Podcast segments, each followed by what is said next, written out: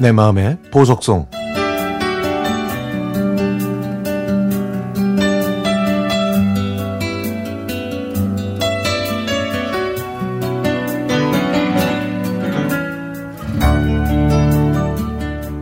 올해 3월에 결혼한 저에게 지난 5월은 힘든 시기였습니다. 그날 밤은 이상하게 잠이 오지 않았습니다. 다음날 출근을 해야 하기 때문에 억지로 잠을 청했지만 오히려 정신은 더 또렷해졌죠. 그런데 새벽 4시가 됐을 때 엄마한테 전화가 왔습니다. 아빠가 갑자기 쓰러져서 구급차를 타고 병원으로 가고 있다고. 울면서 말씀하시던 엄마의 그 목소리를 저는 잊을 수 없습니다. 저희 신혼집은 병원과 가까워서 새벽에 고온이 자고 있는 남편을 깨워서 같이 갔죠. 아빠의 병명은 뇌경색이었습니다. 편마비가 와서 몸을 못 가누고 쓰러져서 이마도 찢어졌다고 하더라고요. 다시 생각해보니까 아빠가 그 전조 증상을 말씀하신 적이 있었는데 저는 대수롭지 않게 생각했던 거죠. 저는 저 자신이 너무 싫었습니다. 그때 미리 발견했더라면 아빠의 건강은 조금이라도 더 좋았을 텐데 하는 자책을 했습니다. 다행히 혈관은 막힌 곳이 없어서 수술 없이 약물 치료로만 해도 된다고 하더라고요.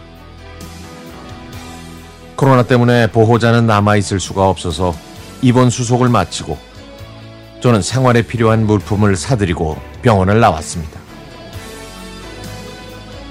그런데 엄마는 오래전부터 아프다고 하셨던 무릎이 더 악화됐는지 고통을 호소해서 또 엄마를 모시고 정형외과에 갔더니 무릎 연골이 찢어져서 수술을 해야 한다는 진단을 받았습니다. 또 연세가 많고 치매를 앓고 계셔서 요양원에 계신 시아버님이 혈뇨를 보신다고 해서 남편이 시아버님을 모시고 비뇨기과와 신장내과를 다니느라 정신이 없었죠. 옛말에 안 좋은 일은 한꺼번에 온다더니 진짜로 그렇게 된 겁니다.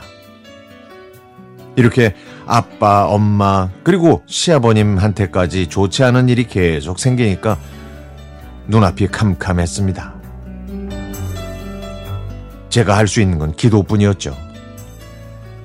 건강이 허약해지신 부모님을 보니 세월이 야속하기만 했습니다. 오래오래 건강하실 줄 알았던 부모님한테 아픈 곳이 생기고 마음도 약해져서 자식 앞에서 눈물을 흘리시는 걸 보니까 제 마음은 더 아파왔죠. 찔러도 피 한 방울, 눈물 한 방울 안 흘리실 것 같은 엄마가 제 앞에서 눈물을 흘리시는데 저까지 울면 안 될 것 같아서 저는 엄마한테 마음 단단히 먹으시라고 더 독하게 말씀드렸습니다. 이제는 부모님의 시간이 얼마 남지 않았던 걸, 않았다는 걸 인정하는 것도 어렵고, 시간이 빨리 흐르는 것도 싫어지네요. 아빠, 재활치료 잘 받고 회복하시면은요, 우리 함께하는 시간 많이 가졌으면 좋겠어요.